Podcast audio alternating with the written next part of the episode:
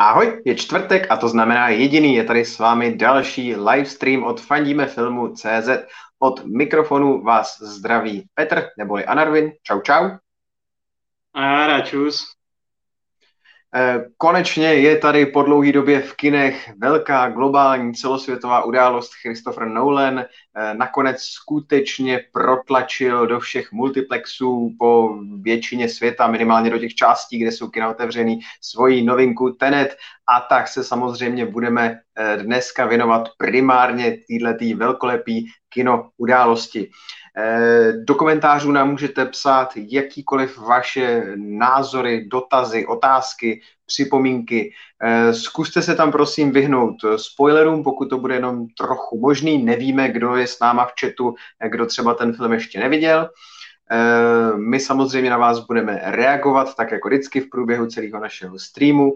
Eh, pokud byste z jakéhokoliv důvodu museli utíkat od přístrojů pryč, najdete nás v záznamu na YouTube, na seznamu, eh, nebo potom audio formou na Spotify, Apple podcastech, Google podcastech a všech těchto těch klasických známých audio platformách. Samozřejmě budeme moc rádi, když nás budete sdílet, lajkovat, followovat a především, když nás budete číst na faníme filmu.cz a faníme seriálům.cz.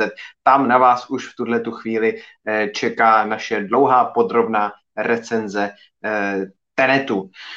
Ještě než se pustíme do vlastního Tenetu, tak e, samozřejmě si zrekapitulujeme, co zajímavého jsme v posledních dnech viděli. A rovnou se zeptám, Jardo, viděl jsi v posledních dnech něco pěkného? No, byl jsem tenhle minulý týden celkem plonkovej, ale viděl jsem snímek 21 eh, Bridges, 21 mostů a myslím, že to tady vyšlo na DVD, že do to tady nešlo. Je to hlavní roli s Chadwickem Bousemanem z Black Panthera a je to taková špinavá, špinavá kriminálka z New Yorku, kdy on hraje vyšetřovatele, který přijede k masové vraždě policajtů, který se asi ochomejtli někde, kde neměli, špatný čas na špatném místě, byli u restaurace, kde současně byly skladované drogy, tak je tam dva gangstři vymlátili. No a vzhledem k tomu, že město je to velký, žije, tak detektivovi je jasný, že když je nenajdou do pár hodin, tak vezmou roha a už se s nimi nikdy neuvidí.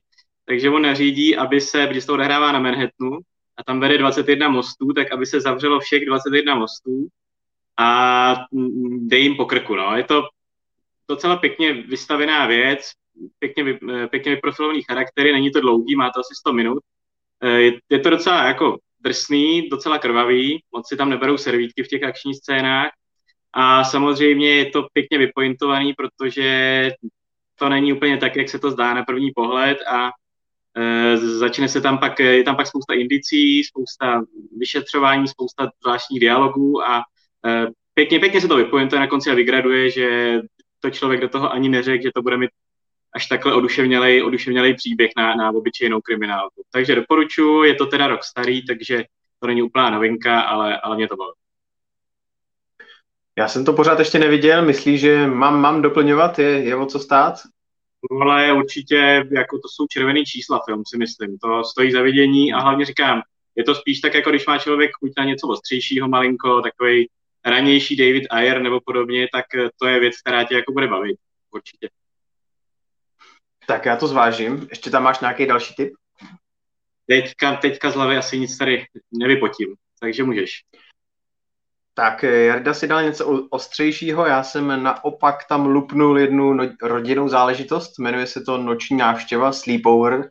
Je to vyloženě až takový skoro Disney film, rodinka žije poměrně poklidným životem, mamina pomáhá ve škole, eh, tu hraje Malina Krman, eh, Tatilda, který ho hraje Ken Marino, tak je pekař a společně prostě vychovávají tu rodinku a jednoho krásného dne, nebo spíš ošklivého dne z ničeho nic ty rodiče unesou, uh, unesou nějaký zločinci mezinárodní, lupiči drahých klenotů a diamantů, protože se ukáže, že Malin, nebo ta postava Malin Ackerman je v programu na ochranu svědků a v minulém životě bývala úspěšnou mezinárodní zločinkyní. No a pak následně je to eh, na jednu stranu na těch jejich dětech, aby ty rodiče nějakým způsobem zachraňovali a zároveň se ty rodiče snaží z té šlamastiky dostat sami, kdy samozřejmě Malin Ackerman hraje tu ostrou drsnou holku holku, která umí kop s otočkou, zatímco Ken Marino je tam takový ten taťulda, který se snaží držet krok, ale vůbec, ale vůbec mu to nejde. A aby ta jejich situace nebyla tak jednoduchá, tak ji ještě opepřuje Eh, postava v podání Joe Manganiela, eh, která taky se vlastně vrací z té minulosti, Malin Ackerman a taťka samozřejmě na tohohle toho chlapíka jak horu pořádně, pořádně žárlí a snaží se vedle tohohle toho mačo chlápka udělat dojem a víc a víc tím pádem sám sebe dostává do naprosto trapných situací.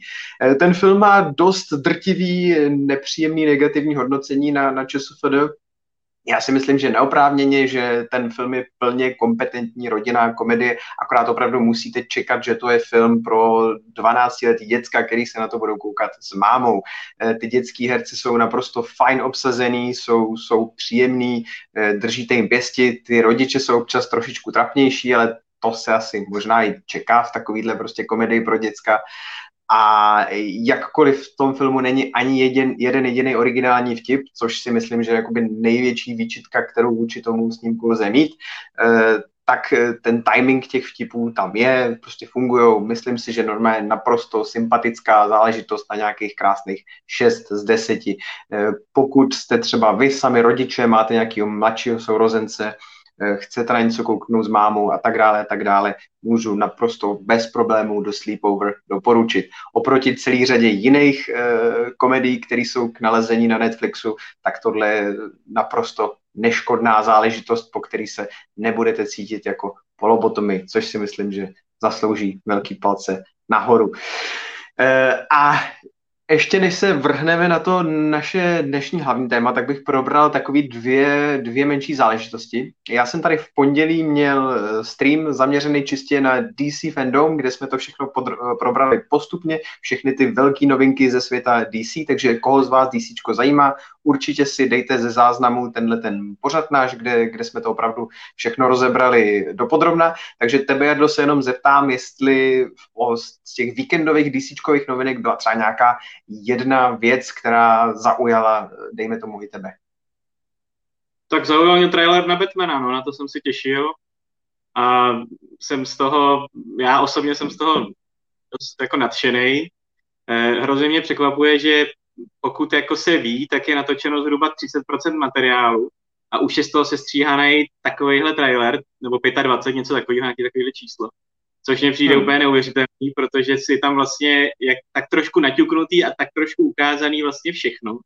Ty postavy důležitý tam jsou, ten děj. E, jako mě, to, to mě opravdu jako uchvátilo a musím říct, že já osobně jsem teda Petinsonovi věřil, ale nečekal jsem, že to bude takhle BDS, že to bude takhle temný a že už ty, už ty vlastně v tom traileru eh, ta, ta scéna, jak tam eh, zmlátí toho, toho borce na ulici, jestli se to ponese v tomhle duchu, tak eh, já budu teda nadšený z toho a budu se na to jenom těšit, protože a můžu teda za sebe říct, že já pak jako jiný Batmany jako příliš moc v tom univerzu nepotřebuju. Myslím si, že Michael Keaton si to může nechat a, a myslím si, že tady ta linie by mě bavila mnohem víc. Na druhou stranu chápu, že že to multiverzum se jako rozvíjet nějak musí a, a chtějí pokračovat i v jiných liních, ale jo, jsem jako nadšený a já patřím teda k těm, kterým se ten trailer hrozně líbil. Jo, super. V tomhle se naprosto shodneme. Eh, jak už jsem říkal, jestli chcete znát i moje komentáře k DC Fandom, v pondělí jsme o tom měli speciální eh, videopodcast, můžete si to pustit celý ze záznamu, nemluvíme tam o ničem jiným. No a ještě teďka během vlastně dneška, včerejška se objevila taková menší záležitost, nevím, jestli si to sledoval. Eh, my jsme s Jardou celý týden byli tak jako trošku překvapený, že nám český distributor vůbec nepíše, jestli bude nějaká premiér nebo předpremiéra nových mutantů. No a pak se ukázalo, že ta předpremiéra novinářská eh, k novým mutantům se neodehrávala ani v zahraničí, což je vždycky takový trošku podezřelý. Člověk pak má pocit, že se studio za ten film asi trošku stýdí, nebo že je tam nějaký problém s tím filmem. No a spousta amerických novinářů prostě začala ten film jakoby tvrdě bojkotovat a řekli, hele, Disney, když nám nepošleš ani digitální kopii toho filmu, ani neuspořádáš eh, nějaký jako projekce, kde budeme jenom my novináři, tak my na to prostě jako do kina nepůjdeme. My tam jako nebudeme sedět s těma prskajícíma lidma, co, co se spou tím popcornem, mají sundanou roušku a hodí na nás Bůh ví co. Pravděpodobně většina z vás ví, že ta zdravotní situace ve Spojených státech je výrazně horší než tady u nás. No a pak se objevila asi jedna nebo dvě recenze a zatím to vypadá jako slušná bída. Sledoval si to aspoň po očku trošku, tenhle ten vývoj? No, mám tyhle ty kusy informace, taky jsem se i posl... jako já jsem na tu pozvánku čekal, v skutku, že jako přijde, se mi to nechtělo věřit, že by to, že by to nepustili. A to, že by to nešlo recenzentů v Americe, vzhledem k té situaci, to OK, to ať si pořeší distributor tam, ale neviděl jsem důvod, proč by to nemělo dostat evropský recenzent té zemi, ve které to jde do kina. A i kdyby to bylo, jak říkáš, i kdyby to byla jako už taková trochu přiznaná bída, tak proč by tam nebylo třeba embargo na, na, na recenzi, že by recenze mohla být až v den premiéry, není to zase nic tak jako zvláštního, ani to těm distributorům jako nelze mít za zlý. Takže tomu nerozumím. Ty recenze, co zmiňoval, ona jedna jsem byla španělsky, to bylo někde, tam, to, to, jsme, to jsem úplně nedával, ale, ale jedna, jedna vyšla v angličtině, no, tak zase to je jedna věc, no, já bych z toho jako závěry nedělal. Všichni na druhou stranu víme to martýrium, kterým si ten film prošel, Uh, režisér uh, Josh Boone na druhou stranu jako opakovaně v posledních měsících říkal, že ten sestřih je takovej, který on chce mít a za který se opravdu jako nestydí. Takže uh, nevy, ne, ne, nemyslím si, že takovouhle větu by řekl, respektive, že k takovýhle větě by ho donutili, že by ho donutilo studio. Tudíž bych jako čekal, že to jako brak nebude. No. A zase na druhou stranu ta jedna nebo dvě recenze negativní pro mě furt neznamenají, že to jako nebude koukatelný nebo že to bude velký podprůměr. Eh, jsem na to zvědavý, trochu se toho bojím, no, uvidíme teď ve čtvrtek, jde do dneska asi vlastně, tak uvidíme, jak, jak, na to budou, jak na to budou reagovat lidi na, na sociálních sítích a, a v databázích. No.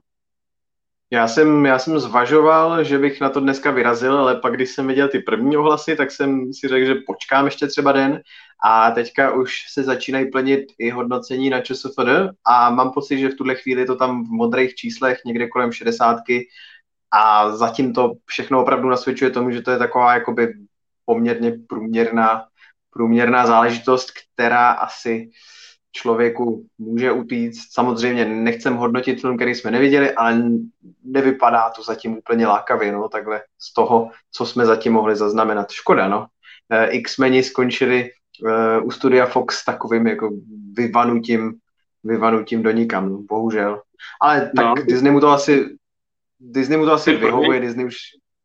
Ten projekt prostě asi zabila ta, ta akvizice prostě, no, jakože eh, Boone teda sám říkal, že měl natočeno 75%, když, když došlo k tomu převzetí, tudíž si zase hmm. nemyslím, že by se to nějak extra změnilo. Na druhou stranu už tu dobu, ještě předtím byly ohlášené dotáčky, přetáčky, ale spíš dotáčky, které měly zdůraznit ten hororovější, thrillerovější feeling, takže je dost možný, že by ten film přece jenom vypadal trošku jinak.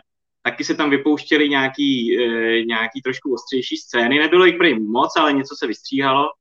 Takže samozřejmě, že to mohlo vypadat jinak a Disney to nechtěl pustit, nechtěl pustit nějakou hororovější věc, která by, e, která by změnila třeba rating tomu filmu a, a, a skořilo by to úplně, vzhledem k tomu, co už se do toho investovalo. No.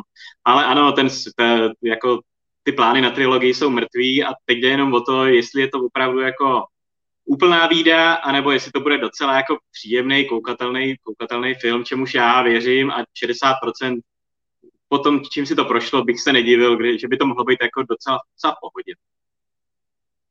Tak uvidíme, jestli někdo z nás najde teďka v nejbližších dnech odvahu si, si na to zajít, ale na co jsme určitě zašli s velkou chutí, tak to byl Tenet a právě Tenetu se teďka začneme věnovat, protože to je opravdu obrovský téma. Pokud čte, čtete náš web nebo sledujete naše videopodcasty, tak, tak víte, že ten film se několikrát odkládal v létě, že Christopher Nolan, jakožto velký milovník a zastánce eh, kin a filmového řemesla filmového umění, tak se snažil studio Warner přesvědčit k tomu, aby ten film nasadilo, aby s ním do těch kin šlo, aby eh, nasazením takového velkofilmu opravdu těm kinům pomohlo k tomu, aby eh, diváci měli chuť se do nich vracet. Eh, naopak studio samozřejmě zvažovalo, nakolik je to riskantní investice, posílat takhle drahý film do kin eh, v době, kdy ty kina nemusí být vůbec plný, nebo často vlastně ani nemusí být otevřený. Lidi můžou mít strach do těch kin chodit. Vypadá to, že tady v Evropě ten strach asi jako relativně pominul, minimálně co tak jako tady můžeme sledovat od nás ze střední Evropy. Eh, v Americe se nad tím hodně diskutuje, jak mezi obyčejnými lidmi, tak mezi filmovými novináři o tom, jestli to je bezpečný, jestli to není bezpečný.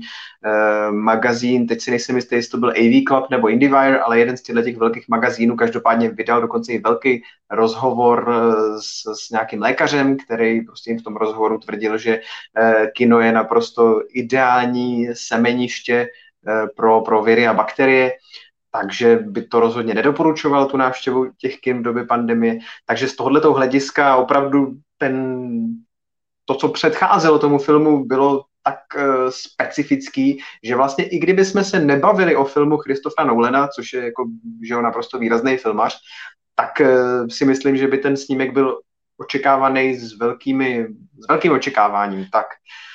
A teď se to ještě samozřejmě pojí s tou skutečností, že to je ten Nolan, což je vlastně značka sama o sobě, jako když se řekne Marvel, jako když se řekne Star Wars, tak můžete říct prostě Nolan a víte, že si pod tím můžete představit zase něco bombastického, audiovizuálně vypiplaného, co se bude snažit eh, přinést divákům nějaký netradiční zážitek.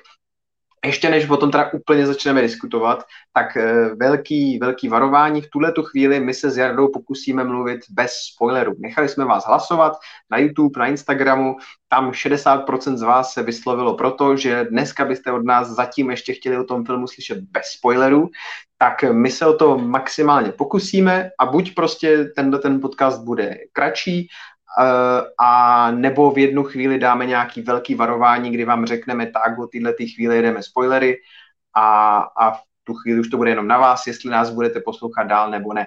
Eh, po případě samozřejmě je tady stále ta možnost, že se k tomuhle tomu snímku vrátíme se spoilery třeba někdy za týden nebo za dva, až to všichni uvidíte, až už bude internet narvaný nejrůznějšíma teoriemi o tom, co se tam vlastně sakra stalo a budeme to moct rozvrtat na malé šroubky. Já vidím, že tady při, při, máte nějaké připomínky v chatu, já do toho rychle kouknu. E, tak, e, Green Screen Pro píše, že byl na předpremiéře pohádky Princezna zakletá v čase a byl to film s pěknými efekty, se kterým byl dobře spokojený, tak to není úplně k tématu, ale děkujeme za tuhle krátkou recenzi. E, Vašík Maruška nás prosí o to, aby jsme ne, e, nedávali spoilery, tak to, to snad teda splníme. Green Screen pro nám e, taky za to děkuje. A jo, tak tím si myslím, že jsme vyřešili tyhle ty formality. A tím, že teda jdeme bez spoilerů, tak pojďme to vzít hezky pomaličku okolo horký kaše. A já se tě dozeptám ze všeho nejdřív na tvůj vztah eh, k Christopheru Nolanovi obecně.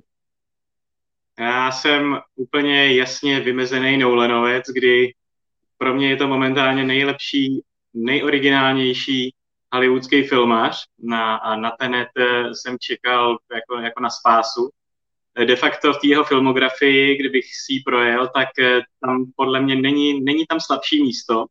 Eh, já, když jsem se teďka s pár lidma bavil a četl jsem si před tenetem spoustu věcí o něm, samozřejmě vycházel spousta rozhovorů a tak, tak eh, spousta lidí měla třeba problém s Dunkirkem, protože to bylo prostě trošku něco jiného. Byl to, byl to jinak pojatý příběh, nebylo to, některé tématiky se tam vynechávaly a podobně.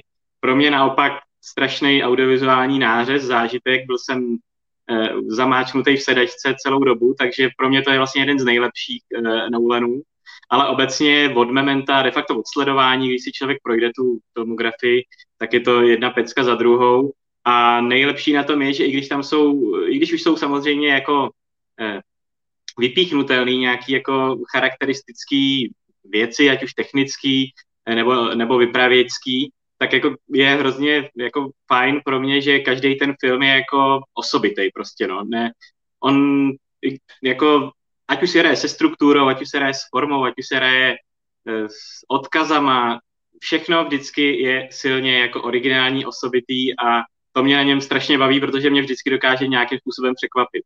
Určitě obzvláště takový tři, čtyři věci, Interstellar, počátek bez zesporu, možná i to Memento, líbí se mi, že uh, potom divákovi vyžaduje určitý, určitou snahu. Eh, není to servírování prostě na, na talíři a není to eh, prvoplánový, jednoduchý blockbuster, ale chce to, aby ten divák nějakým způsobem si k něčemu došel. Dostane k tomu indicie, Nolan ho zrovna nevede za ručičku, což v případě toho Tenetu je teda extrémní, až to je možná někdy pro někoho, to asi bude možná až rušivý, jak je to někdy trošku jako v mlze, ale říkám, chce to, člověk jde do kina jako si užít jednak audiovizuál, jednak si užít uh, originální příběh a za třetí jde jako zapojit mozek, což uh, spousty hollywoodské produkce samozřejmě není a je to dobře, že to není, ale jsem hrozně rád, že zrovna takhle šikovný režisér se vydal tímhle tím směrem a má ty ambice a ty ambice na toho, nebo ty, ty uh, klade na diváka prostě ty tu, chce po něm tu snahu, aby se zapojil. Hmm. A kdybys měl vypíchnout, máš nějaký jeho nejoblíbenější film, nebo takhle si o té jeho kariéře nepřemýšlel? To je asi, u něj by to bylo asi zrovna jako extrémně těžký. Já bych tam dal asi Temnýho rytíře, eh, protože to je prostě klasika, ale já myslím, že já mám pětihvězdičkový snad výjima Insomnie, a u Tenetu jsem se ještě nerozhodl, ale vím, Insomnie snad mám všechno pětihvězdičkový, takže e, myslím si, že to jsou vždycky různý, eh, že to jsou různý pětihvězdy, že každý by se dalo jako říct něco, ale abych vypíchnul, kdybych měl vypichovat dva filmy, tak bych asi vypíchl Temnýho rytíře a Interstellar. Hmm. Já jsem na tom vlastně docela podobně, taky mám Christophera Nolana rád opravdu hodně. Přiznám se, že teda Following jsem neviděl, jinak, jinak celou jeho kariéru jsem viděl a asi mě úplně nesedla. Insomnie se ta detektivka jmenuje, je to tak? Tak ano, Al Pacino jo. a tak ten, tenhle film mě, jako přiznám se teda, že jsem ho viděl jenom jednou, před lety, od té doby jsem ho neopakoval, ale tenkrát mě až, až, až tak nesednul, ale jinak taky podobně jako Erda, co, co prostě film, to, to velká spokojenost většinou. Jasně, dá se třeba mluvit o tom, že uh, trilogie Batmana má ten, ten jasný vrchol uprostřed a ty krajní filmy, že jsou třeba v některých směrech slabší, nebo že tam jde hledat nějaký výtky, ale rozhodně tam je vždycky ta ambice, je tam ta snaha posouvat uh, ty možnosti, ty blockbusterový hollywoodský filmařiny. Je tam opravdu ta tendence nabídnout něco vlastního, být opravdu tou, tou značkou, tím štemplem eh, kvality, tím, tím člověkem, který ví moc dobře o tom, že má v Hollywoodu nějaký určitý slovo, tak se to slovo snaží opravdu využít pro, pro svůj prospěch a pro eh, prospěch diváků, diváků těch jeho filmů. Není to opravdu režisér, který by dělal nějaký kompromisy, Myslím si, že na spoustě hollywoodských filmů, ať už dobrých nebo špatných, nebo takhle, bavíme se opravdu o velkofilmech, ne o nějakých eh, třeba artových projektech, to je samozřejmě úplně jiná kategorie, ale že na spoustě velkých hollywoodských blockbusterů je vidět eh, nějaký zásah nebo poradní hlas skupiny. Že často, když opravdu na to člověk kouká kritickým okem, tak si říká, jo, tady se asi dělal nějaký kompromis, tady se asi nějak někdo s někým dohodl, jestli by to náhodou nebylo lepší takhle nebo onakle.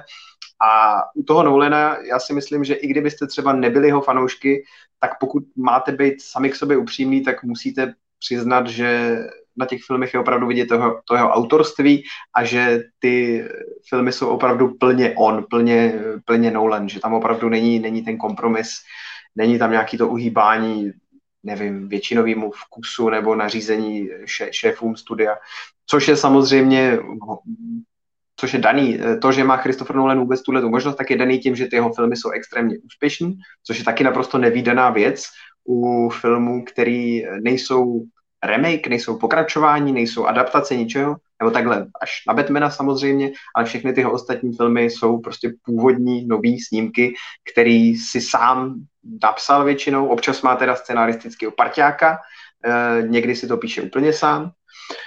A jo, taky, taky ve směs prostě tam dávám nějaký ty osmičky, devítky, někdy možná i desítky. Jak si zmiňoval, že někteří lidi až tak nemusí Dunkirk, tak já osobně ho třeba hodně můžu. Vzpomínám si, když jsme tady spolu mluvili eh, nedávno od 1917, tak když to mám brát jakoby dva velký hollywoodský bijáky válečný z poslední doby, eh, který se vlastně oba dva snažili svým způsobem o tu samou věc, jakoby vzít nás in media res, vtáhnout nás společně s těmi postavami do víru dění a prostě protáhnout nás kontinuálně, eh, řekněme, tím jakoby prožitkem toho válečního konfliktu, té váleční vřavy, tak pro mě osobně je Dunkirk v tomhle úspěšnější v této snaze a cítil jsem tam jakoby daleko víc ten, ten prostě ten, jak to říct, ten prostě papiňák toho nepříjemného e, zážitku z, tý, z, toho, z toho válečního konfliktu. Takže za mě i ten Dunkirk je skvělý. Některý lidi třeba nemusí Interstellar, protože e, je jakoby dost jiný oproti té zbylý Nolanově kariéře, jestli já nevím, jak to říct, nějaký stupidní příměr. Jestli ostatní Nolanovy filmy jsou tak jako dost, dost bicí, tak uh, Interstellar jsou spíš takový housle a já si myslím, že to není vůbec na škodu, že, že ten film taky je prostě vynikající potom a jo, v tomhle si myslím, že prostě evidentně jsme s Jardou na, na stejné lodi, že máme Nolana rádi a na tenhle ten film jsme se těšili. Uh, takže jo, to byl takový úvod eh, k tomu, jaký vlastně máme vztah k tomuto tomu režisérovi, z jakého směru k němu přistupujeme a jak asi můžete od nás čekat, že budeme ten nový snímek hodnotit, nebo z jaký pozice budeme ten nový eh, snímek hodnotit.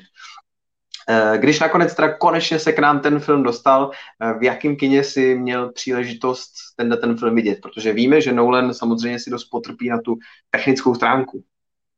To jo, ale já jsem tentokrát zavítal do Bio Oko, kde teda mm-hmm. byla hlava na hlavě po půl devátý, takže úplně nepřískáno, ale nikdo tam ani nedutal. Uh, ono tam ani dutat vzhledem k tomu, jaká je u toho hudba, tak u toho, jaký to má tempo, díky té hudbě, tak ani moc nejde, takže kdyby někdo dutal, by to možná nebylo slyšet, ale byl to pěkný zážitek, opravdu bylo absolutně vyprodáno, takže, takže tak. Možná, Možná jenom mimo pražským divákům přibliž, eh, co, co, co je Bio oko? To je takový jako klasičtější městský kino, kde to zdaleka nemá, eh, člověk tam zdaleka nemá komfort eh, sedeček jako v multiplexech a ani ta, ani ta velikost plátna není jako asi Bůh ví jaká, i když nevím, abych nekecal za na foku. Ale má to takovou tu staromilskou atmosféru, je to tam strašně příjemný, takový lidský a vždycky já, když se můžu vybrat, tak eh, pak, že nejde opravdu o blockbuster, který je potřeba vidět eh, třeba v IMAXu, což tady u toho by zrovna sedělo, tohle je opravdu jímka, tak vždycky radši na, na filmy jdu do nějakého takového menšího kina, než bych, než bych šel do nějakého multiplu. A měl jsi při sledování pocit, že by ten zážitek ještě třeba mohl být povýšený, kdybys to viděl třeba ještě, dejme tomu, na tom větším plátně s těma ještě většíma reprákama? No, myslím si, že, ta, že tím, jakým způsobem to, uh, ta hudba je, jako, je hodně elektronická a občas teda prokládaná takovýma náznakama cimrových motivů, ale je, je to hrozně silný, tak si myslím, že by mi mohli taky jako vypadnout z toho plomby v tom IMAXu, protože si myslím, že to muselo mít jako strašnou sílu. Ono to teda, já tenhle ten typ hudby asi jako nemusím a ten soundtrack nebude jeden z těch, který si já stáhnu do, do, do mobilu a budu ho poslouchat, ale na druhou stranu uznávám, že k tempu a k dikci toho filmu to absolutně sedí a zajímalo by mě, jak by ten soundtrack samozřejmě vypadal, kdyby Zimmer nemusel dělat na duně a byl u toho, ale nemyslím si, že by se to lišilo. Myslím si, že Nolan si tak trochu řekl, co od toho očekává a v jakým jakoby duchu to má být. A to si myslím, že mu Ludvík Geranson, že mu, že mu jako dal. Takže pro, za mě jako si myslím, že hlavně ta ta audio stránka by v tom IMAXu asi musí být jako zajímavější, nebo taková jako živější, to je to, ten vizuál si myslím, že jsem zase tak o nic nepřišel. Hmm. Když už teda mluvíme o hudbě, tak já jsem e, byl tady naopak spokojený naprosto maximálně, mně se tenhle ten typ hudby líbí. Nevím, jak bychom to připodobnili, je to asi opravdu takový to co znáte z Nolanových filmů opravdu od Simra, když si vzpomenete na počátek nebo na Batmana, je tam opravdu hodně, hodně bicích, hodně se sází na tempo, uh, opravdu klíčovou úlohu má často spíš eh, víc jako rytmus než melodie. Uh, a no. Já bych řekl, že je to Promiň? takový skoro jako takový jako lehounký místy, takový jako dotechna a to si myslím, že hmm. Zimmer tak úplně, že Zimmer tohle to úplně takhle elektronicky do toho tolik jako naplno nejde. On to tam samozřejmě taky má, ale tady to si myslím, že bylo extrémně, že to bylo daný prostě jako požadavkem uh, požadavkem Nolana, aby, to s tou, aby ta forma, i, ta, i ten typ hudby, aby se dělal s tou formou toho vizuálu. No. Což se jako za mě určitě povedlo, hmm. ale myslím si, že takhle silný jako ty elektronické motivy a tak, ty jinde podle mě, nebo já nespomínám si, že bych to, že bych to tímhle, že bych to takhle zaslech někde jinde u já si myslím, hele, že tu a tam jo, že když si pustíš některé konkrétní eh, skladby z Batmana nebo z počátku, takže ta elektronika tam jako je hodně, hodně silně. Člověk si spo, samozřejmě vzpomene dost na takový ty ústřední stěžení skladby, kde je daleko víc použitý ten orchestr, ale když se pak třeba i podíváš často na, na takový ty videa ze zákulisí eh, o tom, jak Zimmer tu hudbu skládal, hmm. tak je vidět, že občas si člověk třeba i myslí, že to byl or- orchestr a on ve skutečnosti jenom tam něco naťukal do toho svého kompíku a, a tohle mu z toho vylezlo.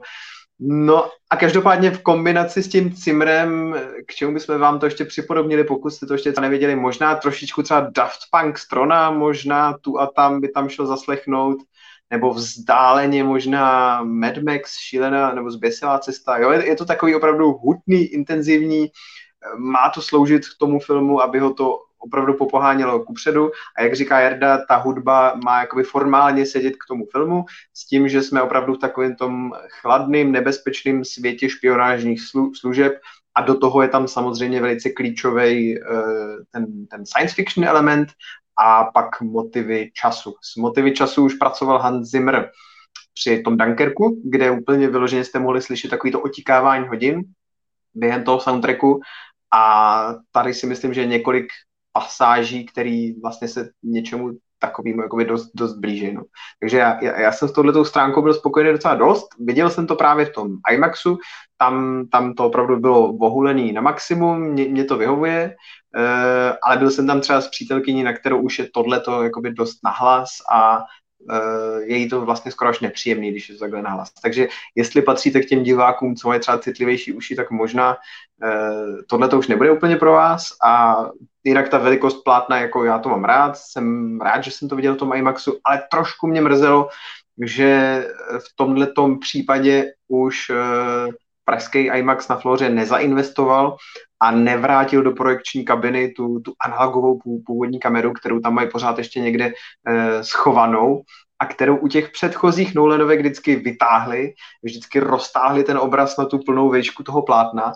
A ono navíc, když se to eh, promítá z toho filmového analogového pásu, tak v Turánu vidíte, že ta, jak to říct, ta, ta, ostrost toho obrazu nebo ta, ta hloubka těch barev a zkrátka ta nabitost té obrazové informace je v Turánu ještě intenzivnější a o to víc potom vidíte, co byl ten původní Nolanův záměr. Tady, když se to promítalo v tom klasickém rozlišení 2K, v jakém se promítá ve všech českých kinech, tak ten, ten dojem se tam bohužel trošku ztrácí ale nedá se nic svítit, ono přece jenom pořídit ten IMAX Pass uh, analogově asi bude dost drahý a jediný kino v Evropě, který to dělá, je v Londýně, což je maličko z ruky. tak snad, snad, někdy, snad někdy v budoucnu už se do pražského IMAXu nainstaluje ten laserový projektor a tahle ta situace se bude řešit digitálně. Tak, já vidím, že tady máme nějaký komentáře. Misterinka nám vzkazuje, že Hans Zimmer má hodně elektronické motivy a nejčastěji, když teda spolupracuje s Junkie Maxell, což bylo třeba u filmu Batman vs. Superman a Tomáš Zeman na zdraví. Tak Tomáše zdravíme taky. Eh, tak, co teď? Teď asi zkusíme eh, těm, co třeba ten film ještě neviděli, přiblížit hele, zápletku toho filmu, aniž bychom cokoliv eh, podstatného vyzradili. Jen tak se budeme pohybovat na eh, na ploše, na ploše trail, traileru toho filmu. Takže co, co můžeme vlastně prozradit, aniž bychom prozrazovali? Je to špionážní film. Tak, důležitý jsou tam, jsou tam důležitý science fiction, science fiction motivy a už z těch upoutávek je jasný, že tam hlavní roli hraje, eh, hrajou hrátky s časem, takzvaná časová inverze. Eh, když bychom to měli nějak zjednodušit, já teda úplně se necítím ve fyzice silnej v kramflecích, tak každý eh, objekt má entropii, což je jakoby propulzivní energie, která ten objekt posouvá v čase eh, ku předu. Víc patrný je to samozřejmě na lidech a zvířatech, u nemrtvých nebo neživých objektů asi bude pro lajky, nefyziky, těžší si to nějak představit, ale je to tam prostě prej taky. A ten Tenet pracuje s teorií, která není nějaký výmysl filmařů, ale je to skutečná reálná vědecká teorie, že tato entropie by teoreticky mohla jít obrátit. V tu chvíli se ten uh, objekt daný pohybuje potom uh, zpátky proti proudu času. Což samozřejmě je důležitý uh, v rámci zápletky toho příběhu, co se s takhle obrácenýma objektama v čase dá vyvést, provést, co to může znamenat pro Eh, fungování světa tak, jak ho známe. A druhý klíčový prvek eh, této skutečnosti je, že samozřejmě se to dá šikovně využít při natáčení akčních scén. No a to je tak asi zhruba všechno, co o tom můžeme říct. Eh, hrdina je takový poměrně anonymní týpek, eh, který zkrátka a dobře během jedné eh, špionážní mise se dostane k organizaci Tenet, která se zabývá právě dohledáváním těchto těch objektů s tou obrácenou entropií a dohledáváním osob, který se snaží tohohle toho jevu zneužít pro nějaký svůj prospěch. Co? Já myslím, že takhle nějak bychom mohli. To nějak by to asi Já bych možná to dal tak trošku do, možná do kontextu, eh, trošku té Neolanovy tvorby, že myslím si, že asi zase nic úplně neprokecnu, taky myslím si, že všechno se to dalo vyčíst z těch trailerů. Eh, mně se na tom líbilo, že to bylo pro mě takový vyústění, já myslím, že ty motivy bychom asi našli ve více filmech, ale vlastně to bylo takový spojení, tak já bych řekl jako čtyřeho opravdu jako velkých filmů. Je, je tam hmm. ten eh, je tam ten heist motiv z počátku, ten mm-hmm. je mhm. počátku jasný. Je tam eh, práce s časem, respektive s relativitou času, což je Interstellar. Je tam A, Dunkirk. Tak, no. Což, což je, no jasně, to, to je vlastně jakoby spojený nádoby, no, jednak čas a, a ten vypravický pohled na ten čas. Tak ano, to je přesně ono. Pak Dunkirk, což je válečná akce, respektive taková jako hutnější akce a i ta, i ta forma toho snímání, ta se tam pak objeví v určitý části filmu. A pak Memento, což je zpětná rekonstrukce, respektive, že vlastně máš, no tak Memento jste si všichni viděli, že vlastně máš na ruce odpovědi a tak trochu se jako snažíš dostat nejdřív té otázce, což je podle mě jako přesně ta věc Tenetu, kdy Hele, já... Nolan dává ty odpovědi, ale tu otázku nedává. Respektive ji dává za... na konci. Já bych no, tam zařadil kli, kli, klidně k těm tvým čtyřem, bych klidně zařadil ještě jako pětku dokonalý trik, eh, což je vyloženě kouzelnický film, kdy, který opravdu ten film pracuje s tím, jak pracují kouzelníci, či, že několik těch stádí toho představení na konci dojde k tomu odhalení a následně ještě jakoby dojezd eh, v divákovi v hlavě šrotuje, jak vlastně celý to, eh, celý ten rebus jako vyřešit, jak to vlastně bylo možné, to, co jsme viděli před očima. A to si myslím, že je tady poměrně, poměrně silný taky, tenhle ten, tenhle ten motiv. Určitě ten motiv vlastně toho principu nebo toho kouzla nebo něčeho neznámého a toho objevování v průběhu toho vyprávění, to je vlastně jako důležitá součást toho, toho tenetu, takže určitě takhle by se to dalo taky. No. A tyhle ty věci, když se takhle jako propojily, tak eh, za mě mě to dává jako smysl a myslím si, že i v, tý, v tom kontextu té tvorby se vlastně k něčemu takovému mm, jako eh, Nolan jako upínal a směřoval k tomu. A aby, to, aby, to, aby toho mohl použít víc najednou. Hmm. A ještě potom je tam jeden takový, řekněme, stylistický proud. Eh, no, na Nolanovi vždycky bylo vidět, že má hodně rád špionážní filmy. Mohli jsme to vidět v Batmanech, třeba ta úvodní scéna v Temný rytíř povstal s únosem toho letadla. To je opravdu, že jo, jak nějaký úvod, nějaký velkolepý bondovky, jak je vždycky taková ta velká scéna před úvodními titulky. Eh, v počátku máme prostě ta lyžovačka, to je jak kdyby to vypadlo z nějaký mise Agenta 007, jsou tam ty motivy plánování, realizace toho plánu. Zkrátka dobře, Christopher Nolan tohleto měl už ve svých předchozích filmech, v rozhovorech často mluvil o tom, že to má rád, že by si někdy Bondovku natočil s chutí a tady si ji vlastně natočil, akorát si ji prostě natočil hodně po svým a když si pustíte nějaký zákulisní rozhovory k tomu filmu, tak on tam vyloženě mluví o tom, že eh, chtěl točit špionážní film, ale říkal si, hele, ale on je rok 2020 a já si myslím, že dát lidem v roce 2020 zkrátka dobře jenom prostě klasický jakkoliv uh, skvěle natočený špionážní film je prostě málo. Já jako Christopher Nolan si myslím, že tam prostě musím těm lidem dát něco navíc a že to musím nějak posunout. No a uh, tohleto posunutí je vlastně velký téma většiny recenzí, si myslím, a jakým způsobem se potom s tím, s tím divák popasoval. Mluvíme samozřejmě o těch hrádkách s tím, s tím, s tím časem a jakým způsobem z běžného špionážního filmu dělají něco hodně, hodně výjimečného, jiného, individuálního, neobvyklého. Jak moc tobě tenhle ten, tenhle ten prvek sednul? Ta práce s tím časem nebo, nebo, nebo, nebo ta bondovka? Možná, ale pojďme to vzít postupně. Začneme od té bondovky. Když to vezmeme opravdu jako špionážní biják eh, z hlediska no, nějakého zážit, zážitku.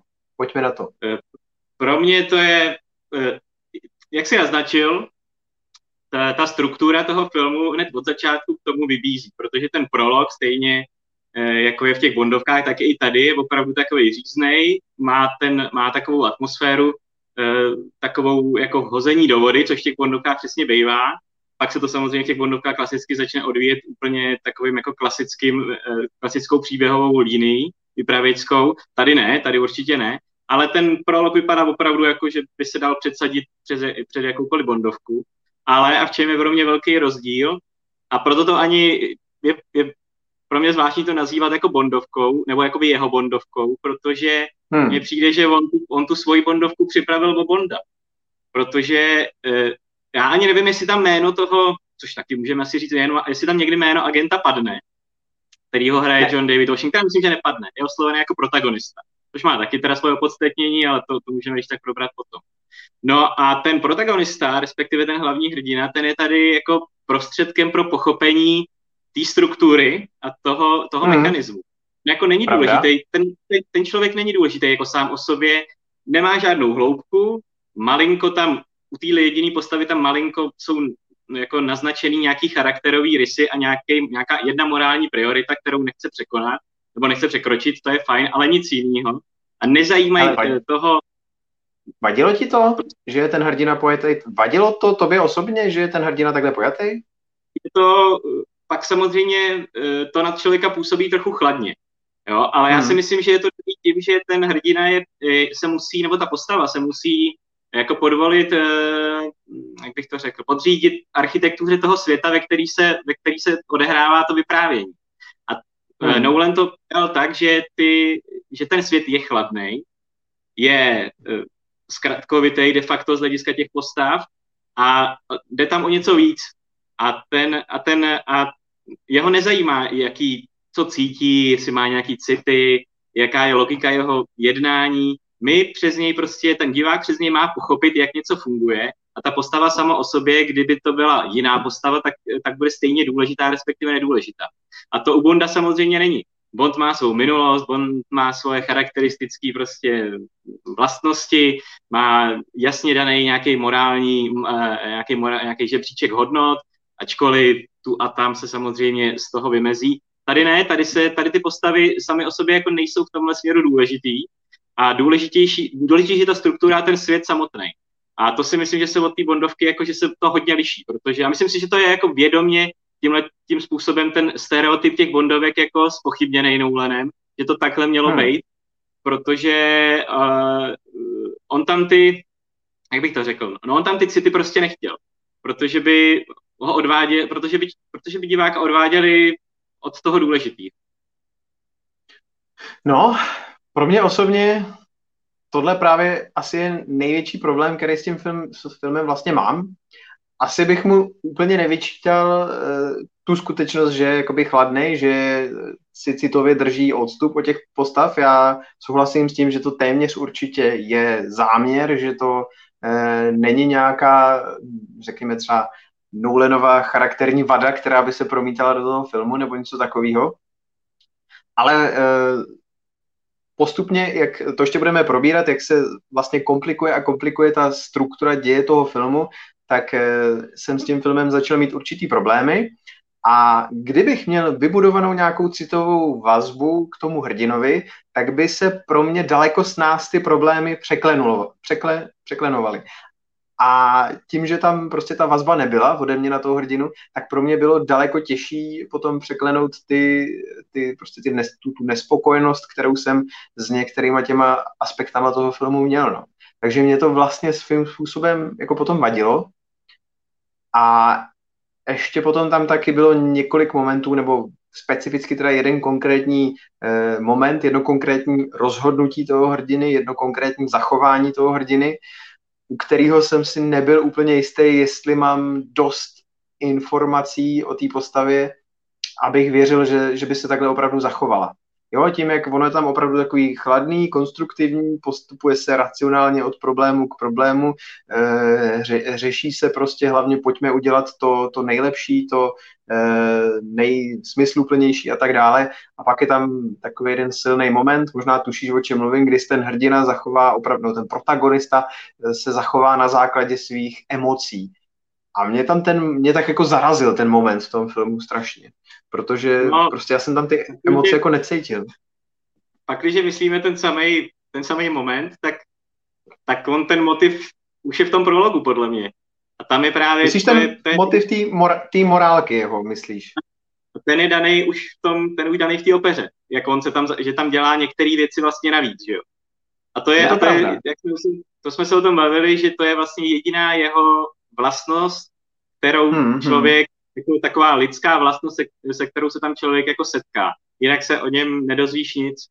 A já bych vlastně ani neříkal, že ty rozhodnutí jsou vždycky jako, že by byly tam nějak jako obhajované jako nejlepší, nebo to, já myslím, že tam mně přijde, že ty postavy i tím, jak, jak, jsou, jak jsou chladný a jak ta architektura toho světa vypadá, jak je ta, ta nutnost, takže jsou, že jsou to vlastně nutné rozhodnutí, jo.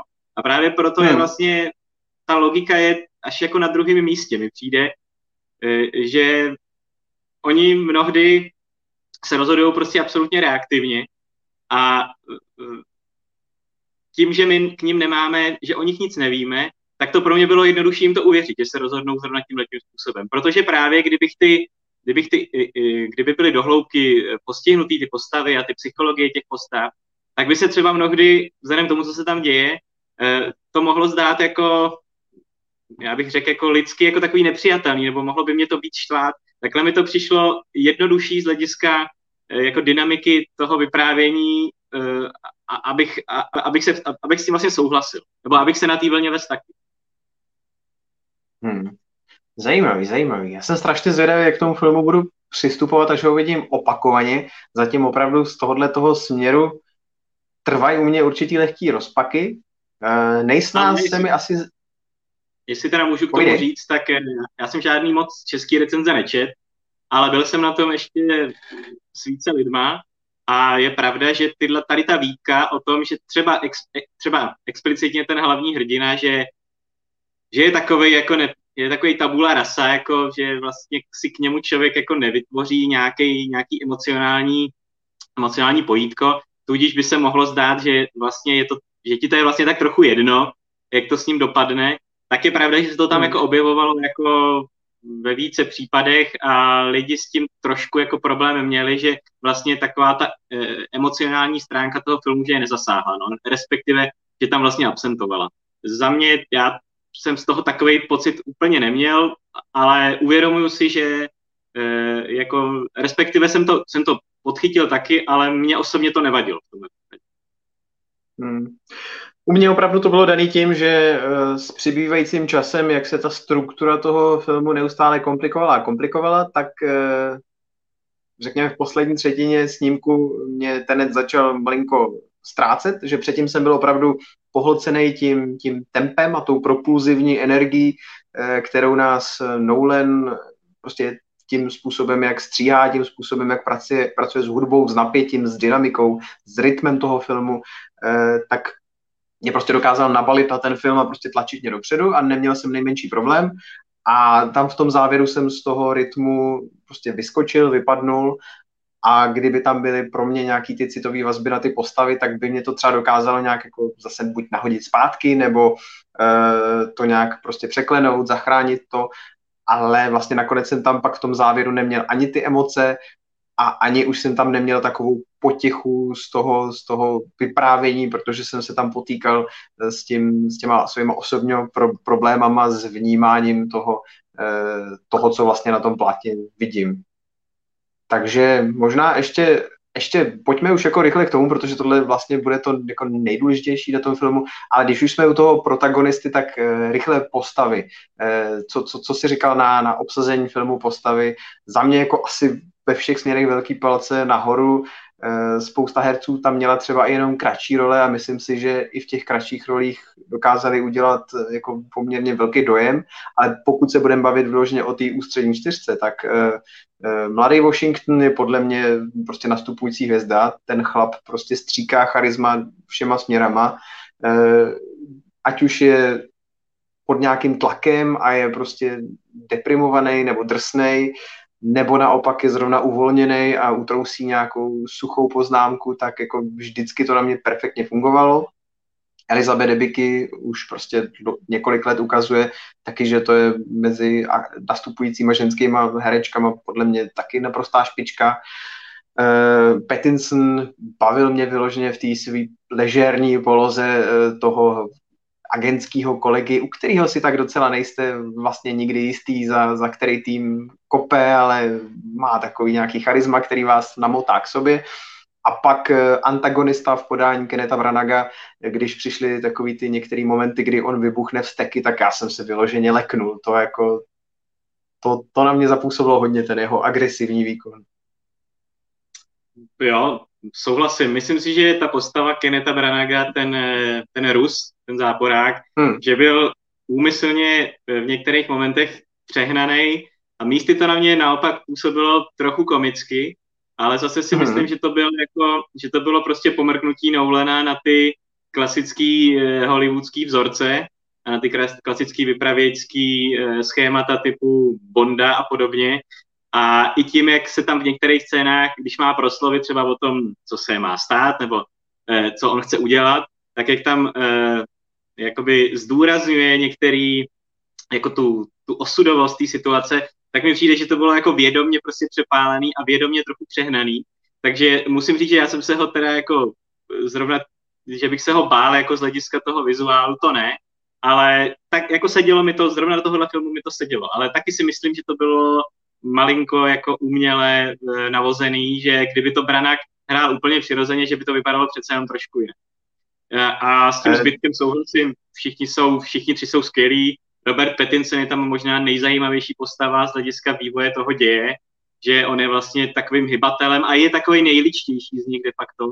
Lze říct, že je takový hmm. tak tvárnej a, a, a jako baví, a výjima nich samozřejmě Michael Caine si to ve své scéně dává jak, jak, jako vždycky, to je prostě to je prostě frajeřina a koho ještě zmínit, Aaron Taylor Johnson tam myslím hraje eh, toho, toho vojáka, tak to je takový štěk, ale, ale taky baví. Má na to, on má dost charizmatu na to, aby se dvakrát podíval divákovi do očí a, a jako dostal ho, takže má tam pěkně napsanou takovou své ráznou roli a, a taky mě bavil.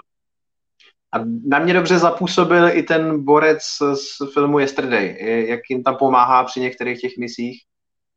Tak mně taky no, přišlo, že na to, na to, jak měl málo prostoru, tak si s tím jako poradil, že ty scény dokázal prostě udělat zaj, zaj, zajímavý, což, což je plus. Eh, jak jsi mluvil o tom, eh, jak jsi jakoby přemýšlel na hlas o tom, proč se Nolan rozhodl ty scény podávat tak jakoby nadsazeně v některých momentech, a jak si to přirovnával, jakoby, řekněme třeba k nějakému odkazu na ty opravdu takový ty klasický uh, hollywoodský, spektakulární, přehnaný momenty. Já jsem tam člověče z nějakého důvodu cítil takovou až jakoby teatrálnost a v některých situacích beru teatrálnost ve filmech jako vadu, jako něco, co těm filmům vyčítám. A tady mi přišlo, že ten film jakoby za, za, záměrně chce být jakoby, tak nějak, jak to říct, jako bigger than life, že opravdu, nebo nevím, jestli to bylo třeba daný tím množství britských herců, který, eh, který v tom filmu vystupují, že prostě britský herci k tomu mají jako přirozenou, eh, přirozenou tendenci mít ten jasný přednes a promlouvat k těm zadním řadám toho velkého divadla, nebo, nebo v čem to bylo, ale když na mě taková nějaká myšlenka přišla, tak jsem se třeba i ten moment zaposlouchal do, do toho dialogu A říkal jsem si, jestli to opravdu třeba není záměr eh, kvůli tomu, že oni často musí předníst opravdu velké množství expozice, který eh, někdy je to taková ta, že věda, pseudověda, a někdy jsou to takový ty velký filozofický proslovy o tom, co by lidstvo mělo, nemělo a tak dále a tak dále. Tak jsem si skoro říkal, jestli ta teatrální promluva není nějaký záměr, aby tyhle ty vlastně za vlasy přitažený monology, aby to jakoby fungovalo, jestli to, jestli to není prostě záměr. Jako může být a dokonce to může být kombinace obojího, je to, je to docela možný. A faktem je, že kdekoliv jinde a v jakýmkoliv jiným filmu by to mohlo působit jako nepatřičně, ale tady hmm. jsem ten pocit neměl výjima jednoho jediného monologu Branaga, kde si myslím, že to bylo přehnaný až moc, ale ne, ne, nechci říkat, ve který to bylo scéně, tak se mi to všechno zdálo jako relativně, že to pasuje. Jo, jo, rozhodně jo. No a teďka asi už teda opravdu pojďme k té nejdiskutovanější části e, toho filmu, o který teda toho nejvíc budeme moc říct, až někdy odstraníme tu, tu, tu spoilerovou bariéru. Dneska se to teda pokusíme neudělat, zvládli jsme 55 minut bez spoilerů, tak já si myslím, že nějakou tu hodinku bez spoilerů v klidu zvládnem. Ale prostě vy z traileru víte, že je tam ten motiv toho e, obráceného chodu času, viděli jste prostě, jak jede auto po silnici opačně, takže je vám jasný, že to nějakým způsobem zasahuje do příběhu a je vám jasný, že to nějakým způsobem zasahuje do akčních scén. Eh, jak eh, tě využití a zpracování tohohle toho vypravěckého prostředku v této bavilo, nebo zaujalo, nebo oslovilo a, a tak dále? Tak eh, líbí se mi, že to je pojatý tak, že hlavní hrdina, který ho teda hraje mladý Washington, vlastně do toho spadne úplně stejně jako my, jako divák, je úplně stejně neinformovaný, je úplně stejně zmatený z těch věcí, co vidí, dostane de facto ty samé vysvětlení, co dostaneme my, není tam žádný background, takže se s tím musí srovnat eh, tak, jak se s tím srovnává divák z toho, co vidí, což se mi líbí, myslím, že je to docela fair. Eh, do, do, asi je dobrý říct, že v první polovině ten, eh, ten motiv toho, toho, toho jako narušeného časoprostoru nebo podobně není až tak silný. Samozřejmě, že je to, je to, je to jako hybatel děje, ale jinak ten čas vlastně plyne lineárně v těch první nevím, hodině, hodině 20 a pak tam nastane jeden moment, jedna situace, kdy se to zlomí a začne se to jako výrazně komplikovat. Eh, je to si myslím, jako neřeknu, že ne, myslím si, že to je docela na bednu, eh, zachytit některé hmm. věci, hlavně zachytit některé mechanismy si myslím, že ne všechno jsem byl schopný zachytit, jak se to, možná, že se to mohlo stát, ale já jsem nezachytil, jak se to mohlo stát takhle, což si myslím, že člověk po druhým, na druhým, třetím, na druhý, třetí projekci si na to asi dá pozor a, a už to jako odchytí.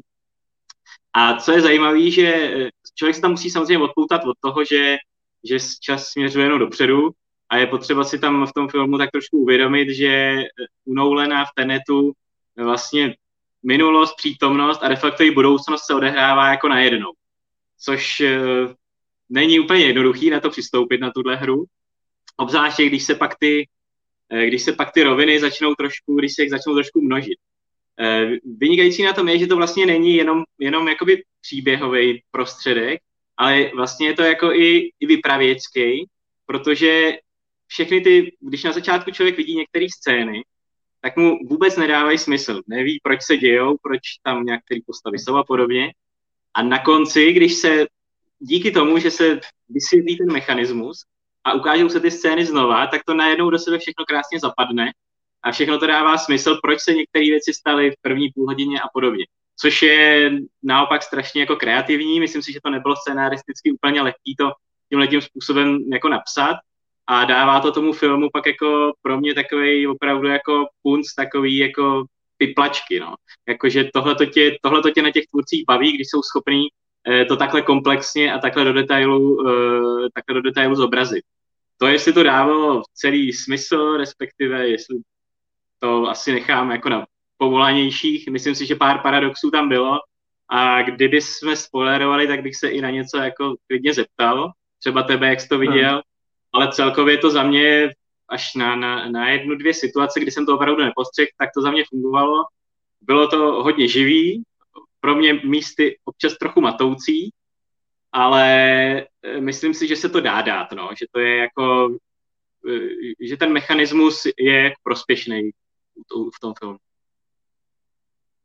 No, tak já, já se právě k tomuhle, k této části toho filmu stavím asi podstatně víc negativně než ty. Je, jak říkáš, že je tam tak hodina, hodina 20, kdy tam tyhle ty elementy téměř nejsou, tak uh, při té hodině, hodině 20 já jsem si opravdu chrochtal blahem, já jsem byl v sedmém nebi, já jsem si říkal, kdyby prostě Christopher Nolan natočil takhle prostě přímočarý špionážní film, tak uh, já se tam uh, rozplynu na obláčku radostí, budu odcházet z spokojený. Pak teda přišla ta snaha uh, přidat něco navíc, nebo ta, takhle, ona je tam samozřejmě celou dobu, ale pak se začne projevovat naplno ta snaha dát tam něco navíc, což na jednu stranu já ohromně kvituju z takového toho pocitu podpory těch filmařů, který se snaží dál přinést něco nového, ukázat něco nového. Uh, ať už si o tom vlastně ve finále myslím cokoliv, tak jsem rozhodně rád, že do toho Nolan šel. Je to podle mě dobře, tak to má být. Myslím si, že už z povídání tady s tebou je jasný, že spoustě lidí to nesmírně, jakoby, nebo více či méně sedne. Zároveň jsem taky zaznamenal hlasy, eh, že, že prostě lidi, lidi byli zmatený a já budu asi patřit mezi ty lidi, který, který vlastně zmatený byli. Jakmile tam ty hrátky s tím časem začaly do toho filmu vstupovat, tak když tam byly ještě říznutý tak jako lehce, tak to bylo takový jako zajímavý zpestření pro mě, celkem si, jsem si to vlastně ještě užíval, ale následně, když se tam eh, těch, eh, těch, těch revindů eh, do toho filmu vkrádá víc a víc, tak jsem začal tak jakoby dost přemýšlet o tom, jestli vlastně za A rozumím tomu, jak to funguje, rozumím přesně tomu, co sleduju. Pokud tomu rozumím tak, jak si myslím, že mi to Nolan vysvětluje, tak jestli mu jakoby dávám za pravdu, že ta jeho interní logika toho filmu drží pohromadě, tím jsem si taky nebyl jistý.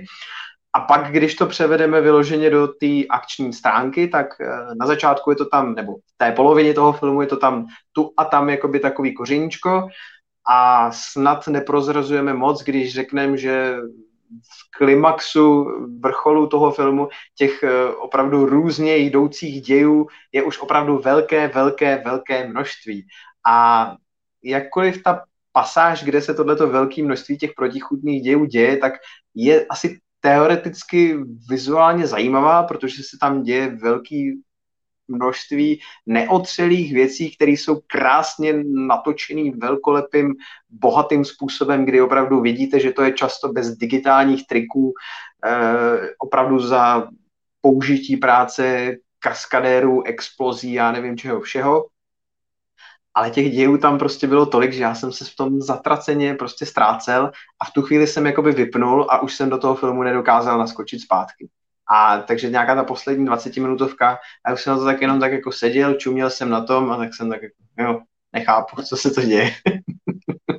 to pro mě bylo bohužel finále tohohle toho filmu. No, to závěrečná řežba, vlastně ještě se scénou, když se po druhý vracejí na letiště, tak tam jsou hmm. taky, tam je těch dějů, taky tam je to vlastně vrácený taky na druhou. Tak ta závěrečná řež, ať už se odehrává kdekoliv, to není důležitý, tak uznávám, že sice tam je takový, taková, taková drobná pomoc třeba tomu divákovi z hlediska těch e, nášivek těch, těch hrdinů, že jo.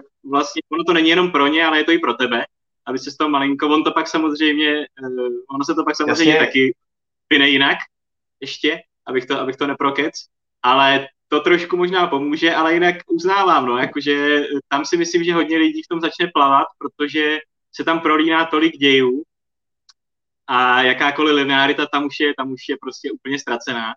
Takže jo, myslím si, že to minimálně to lze jako nazvat komplikovaný. Já si myslím, že se v tom vyznat dá. Neříkám, že jsem se v tom vyznal poprvé, ale myslím si, že na podruhý, když člověk už trošku ví, co přijde, tak, hmm. tak si myslím, že to pak docela jako drží pospolu. I když zrovna, říkám, tam je zrovna jedna, jeden, jedna scéna nebo jeden motiv, který si myslím, který jsem si já nedokázal vysvětlit, jedno, jedno, jedno jako jedna postava tam udělá věc, kterou se dokáže vysvětlit, ale jinak si myslím, že to jako smysl dává a hlavně, že to sakra jako skvěle vypadá, protože ta pasáž je opravdu jako epická, opulentní, jak si říkali, na tom vidět, že to CGIčka bylo použito, že bylo, ale že ho bylo použito co nejmíň. je to strašně poctivý, je to strašlivě prostě rozmáchlý, člověk se, je to sugestivní, člověk se cítí, jak kdyby tam s těma lidma v té zóně váleční skoro byl, takže mně se to hrozně líbilo, ale uznávám, že, že je to vyčerpávající. A obzvláště vyčerpávající potom, kdy se člověk těžko, poměrně těžko se orientuje už vůbec v tom, co k tomu směřovalo. Takže, takže tam už může být trošku zmatený. No.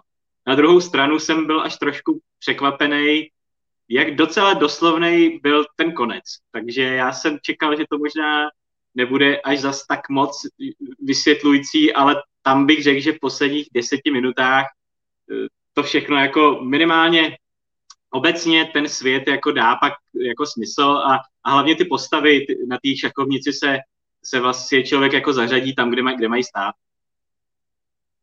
Ten závěr vlastně svým způsobem, ta poslední desetiminutovka udělá svým způsobem to, že pokud by člověk o jakýkoliv předcházející situaci mohl mít nějaký pochyby, tak u drtivé většiny z těch situací si může říct, no jo, ale ono to asi pravděpodobně vysvětluje ta informace, kterou dostáváme, uh, dostáváme na tom konci. S velkou pravděpodobností. Jinak, jinak samozřejmě, jo, jinak jako motem toho filmu je, ono to tam dvakrát nebo třikrát padne, eh, nevědomost je naše munice, nebo nevědomost je naše síla, což eh, přesně sedí, protože ono to není úplně náhoda, že ten hlavní protagonista eh, je jakoby neinformovaný nebo nevědomý, že mu některé věci nejsou řečeny, protože z hlediska logiky toho světa on by se vlastně mohl zachovat jinak. A to vzhledem k tomu, o co jde, tak to tam nikdo z těch ostatních nechce. Takže, takže ono je to vlastně jako zase, je to, je to, je to smysluplné. Hmm. Vlastně, když tak o tom přemýšlím, tak eh, Tenet je pro Christophera Nolana ideální uh, konstrukt nebo ideální látka, protože on opravdu miluje uh, dávkování informací pro diváka a obvykle uspokojivě vysvětlit před divákem, proč před náma film něco tají, proč se stříhlo v ten moment, kdy se stříhlo, tak většinou to, nebo často ve spoustě vyprávění, ve spoustě filmů, ve spoustě seriálů, to působí jako by taková srabárna, že nám to prostě tvůrci nechtěli říct teď, ale až za hodinu. A přesně jak říkáš, tak tady stápeme úplně stejně jako ten hrdina, takže tady, tady v tomhle tom konkrétním příběhu to vlastně dává naprosto smysl, že ty informace můžou být eh, dávkovaný tak jako zřídka, jak, jak dávkovaný směrem k nám jsou. No. Takže to, opravdu Nolan tak dlouho hledal ideální eh, věšák na, na ty svoje oblíbené kabáty, až ho, až ho nakonec našel. Já, no a ještě, abych se... Já bych jenom povídej, tomu chtěl říct, že, že doufám, že to lidi jako, že kvůli tomu nebudou naštvr, naštvaný nebo nakrknutý, že, že je tam jako od začátku nebo od třetiny filmu, že je tam jako nevede za ručičku, protože právě to, že si to sedne do sebe až na konci, že se vysvětlí spousta dějů, které se staly prostě v první polovině, tak to si myslím, že je právě jakoby, to, to, to jsou ty nejlepší momenty, kdy, kdy se hmm. tam ukáže, jak to vlastně bylo a že to nebylo ukázat, protože tam jsou věci, které se stanou a vlastně by je mohl ukázat, ale on je záměrně, on je záměrně to tam prostě, není to tam zobrazený. I ačkoliv třeba vidí, že, to, že ta postava to ví, tak, tak to by tomu, tomu divákovi to neukáže.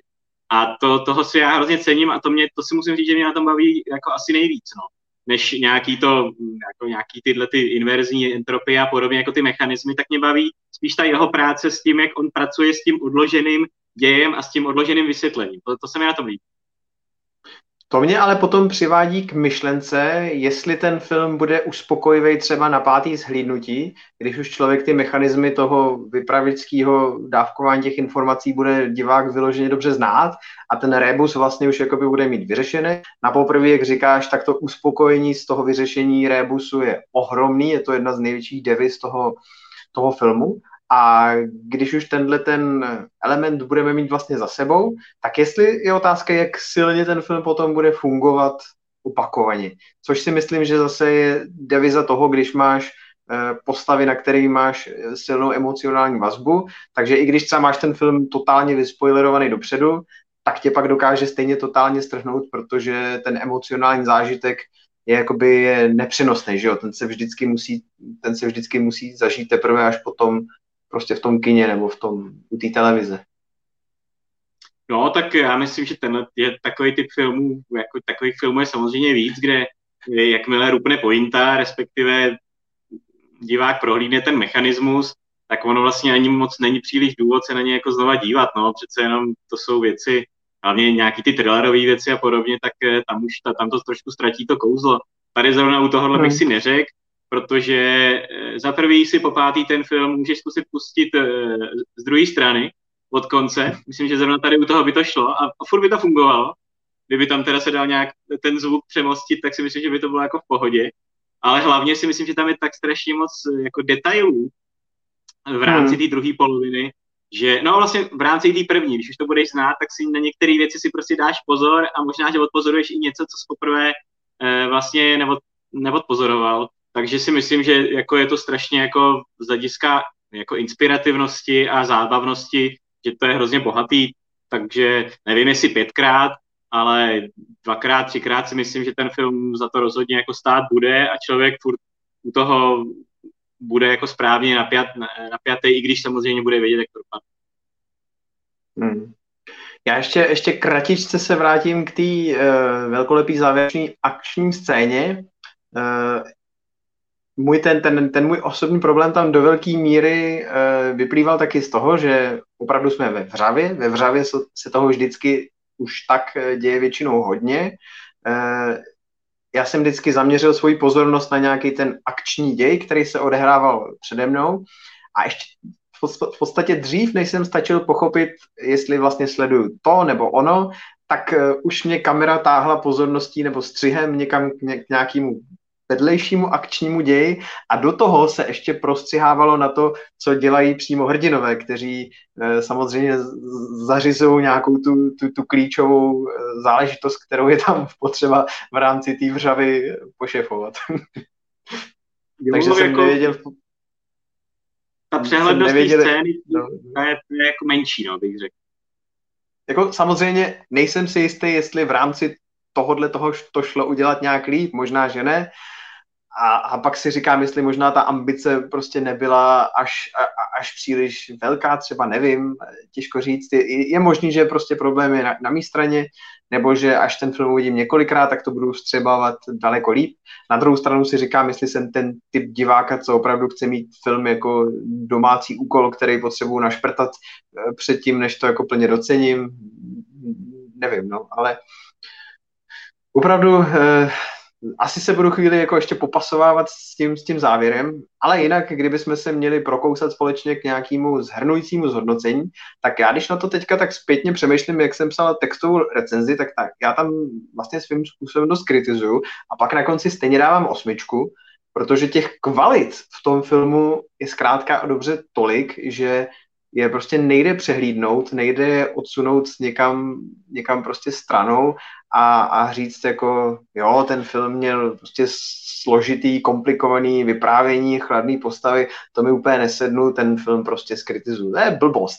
Ten film je v řadě momentů opravdu tak jako precizní, tak do posledního šroubku dotažený. Člověk často, když vidí jakýkoliv jiný hollywoodský blockbustery, třeba i od slavných filmařů, tak tam prostě vidíš, že to jsou scény, které se nějak prostě splácaly dohromady někde při nějakých podělaných dotáčkách, kdy herec už dávno točil jiný film, tak ho rychle jenom lípli před zelení pozadí, pak ho nějak tam narvali do, do té scény. E, ta scéna za ním je hnědá, hnusná, vyblitá, prostě digitálně vymatlaná. Celý se to točilo někde v Bulharsku nebo v Maďarsku, nebo já nevím kde, protože sice už jsme tam viděli 8 filmů před tím prostě uh, maďarským parlamentem, ale prostě jsou tam levné pobídky, tak se to tam zase fikne, ale tady vidí, že Nolan si prostě každý místečko vybral, u každého toho místečka měl naprosto jasno od první do poslední chvíle, kudy k němu chce přistupovat kamerou,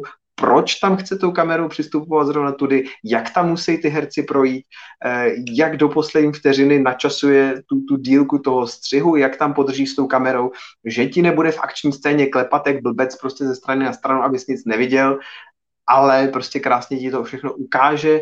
Eh, myslím si, že na tom filmu je hodně znát, že spousta režisérů že využívá sekundární štáby na akci, a často třeba ještě terciární štáb nebo prostě pomocný štáb, který točí jenom takový ty doplňkový záběry, jako je třeba detail na ruku s hodinkama nebo takovýhle ty doplňkový záběry, který v úvozovkách nejsou důležitý, tak Nolan si tohle všechno dělá sám.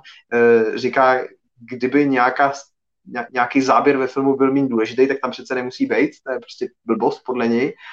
A já si myslím, že ta píle tam prostě je vidět v tom filmu a proto ten film hodnotím velice vysoko, i když s ním mám jako spoustu problémů. Rozhodně to chci vidět znova a každý správný fanoušek filmového řemesla a umění by si na to rozhodně měl zajít do kina. No, já to podepisuju. Řemeslně to je naprosto precizní, nic takovýchhle tvůrců prostě po Hollywoodu, ať tam jsou samozřejmě jiný talentovaný filmaři, tak eh, jako Nolan tam jiný momentálně podle mě nepobíhá.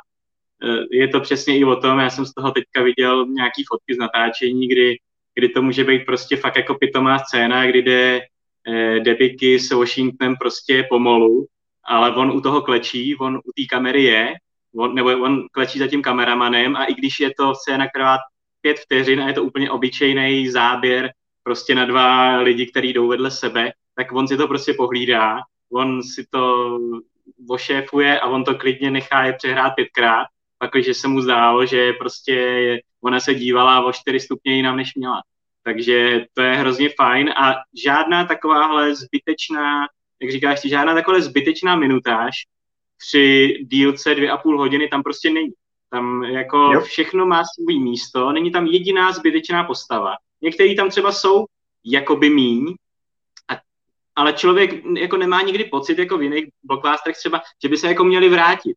Oni, tam se stane, řekne, udělá, splní to, co má a, a jako člověk necítí, že by někde měla být, že někde chybí, akorát, že přesně, že měl prostě že už ho tam, že už mu nechtěli dát větší kontrakt nebo podobně, ne je vyčerpaná a to, to je na tom to skvělý a taky tak se to dá asi napsat, protože je to, nebo říct, protože je to prostě pro mozek a možná i, no někdo by řekl, jako pro, pro srdíčko tím tempem a tak je to jako absolutně jako vyčerpávající věc, ve který jako je potřeba opravdu dávat celou dobu pozor, být celou dobu soustředěný.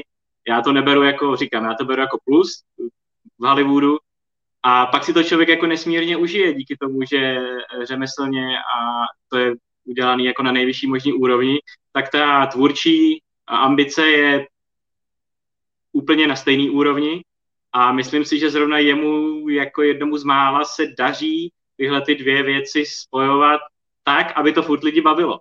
Což někde může být ta tvůrčí ambice vysoká a nemusí to mít ty produkční hodnoty, což u Nolana samozřejmě neexistuje, že by to mělo produkční hodnoty. A nebo naopak to má prostě obrovský rozpočet, obrovský množství ano, druhých štábů a podobně, ale zase ta tvůrčí, ta tvůrčí stránka je jako slabší nebo minimálně taková jako prostoduchá, což tady teda taky nehrozí. No. A tady je to funkční, je to zábavný, eh, je to dechberoucí a je to napínavý plus je to prostě na mozek, no. Takže za mě jako bez pochyby eh, všem, kdo a i těm, kdo Lounela nemají rádi, myslím si, že to je jako událost, eh, nevím jestli No nejlepší film roku to nevím, jestli to bude, ale událost roku to podle mě bude. Takže na to si ještě počkejme. Jo, s tím bych to bych podepsal, že událost je to prostě jednoznačná. Takovýhle filmy se netočej. Eh, já jsem v textové recenzi na webu dával osmičku, kdybys ty měl hodnotit číslem, dokázal bys tam něco naslovit? Roz, já bych se rozmyslel mezi 8-9, asi se na to chci podívat ještě jednou, než, než to tomu dám, ale jasně, bude to ně, něco 80-90%, 85, něco takového, protože není to podle mě nej, určitě to není za mě nejlepší Nolanův film, to, to určitě ne, hmm. ale na druhou stranu právě z hlediska té jako osobitosti a kreativity a možná i vlastně dopadu na, na třeba na tvůrčí budoucnost hollywoodských nějakých, nějakých filmařů, tak je to prostě, je to strašná služba nám i, i tomu Hollywoodu, takže já ho strašně za to obdivuju a jsem rád, že to takhle ambiciozně pojal a že to zrovna takhle natočil. Jestli tam jsou nějaké jednotlivosti, určitě jsou, dokonalý to není, ale je to jako vynikající a je to opravdu jako výjimečný. Jo, můžu jedině podepsat. Chrisi, díky. Přejeme tomu filmu velký komerční úspěch, aby si nadále mohl Nolan dělat v Hollywoodu naprosto cokoliv jenom bude chtít. Eh, my vám pomalu začneme děkovat za to, že jste tady někteří s náma vydrželi ještě takhle do konce. Dali jsme zhruba hodinu o Tenetu, aniž eh, bychom se eh, dostali k nějakým spoilerům. Na to může být prostor někdy v minulosti, až to vy všichni uvidíte taky a budeme o tom moc spolu mluvit zcela otevřeně. I samozřejmě s tím, že už na internetu se objeví celá řada diagramů a nákresů, které budou vysvětlovat, jak to celé vlastně fungovalo. Jestli takhle na závěr na nás ještě máte nějakou libovolnou otázku, tak to rychle naperte do komentářů a pokud ne, tak eh, my se s váma budeme pomalu loučit a jestli z jakýkoliv důvodu sedíte tady teďka s náma místo toho, abyste byli eh, v kině na Tenetu, tak to ještě rychle dožeňte. Koukám, že tři na 8, nějakou projekci ještě jednoznačně, jednoznačně stihnete.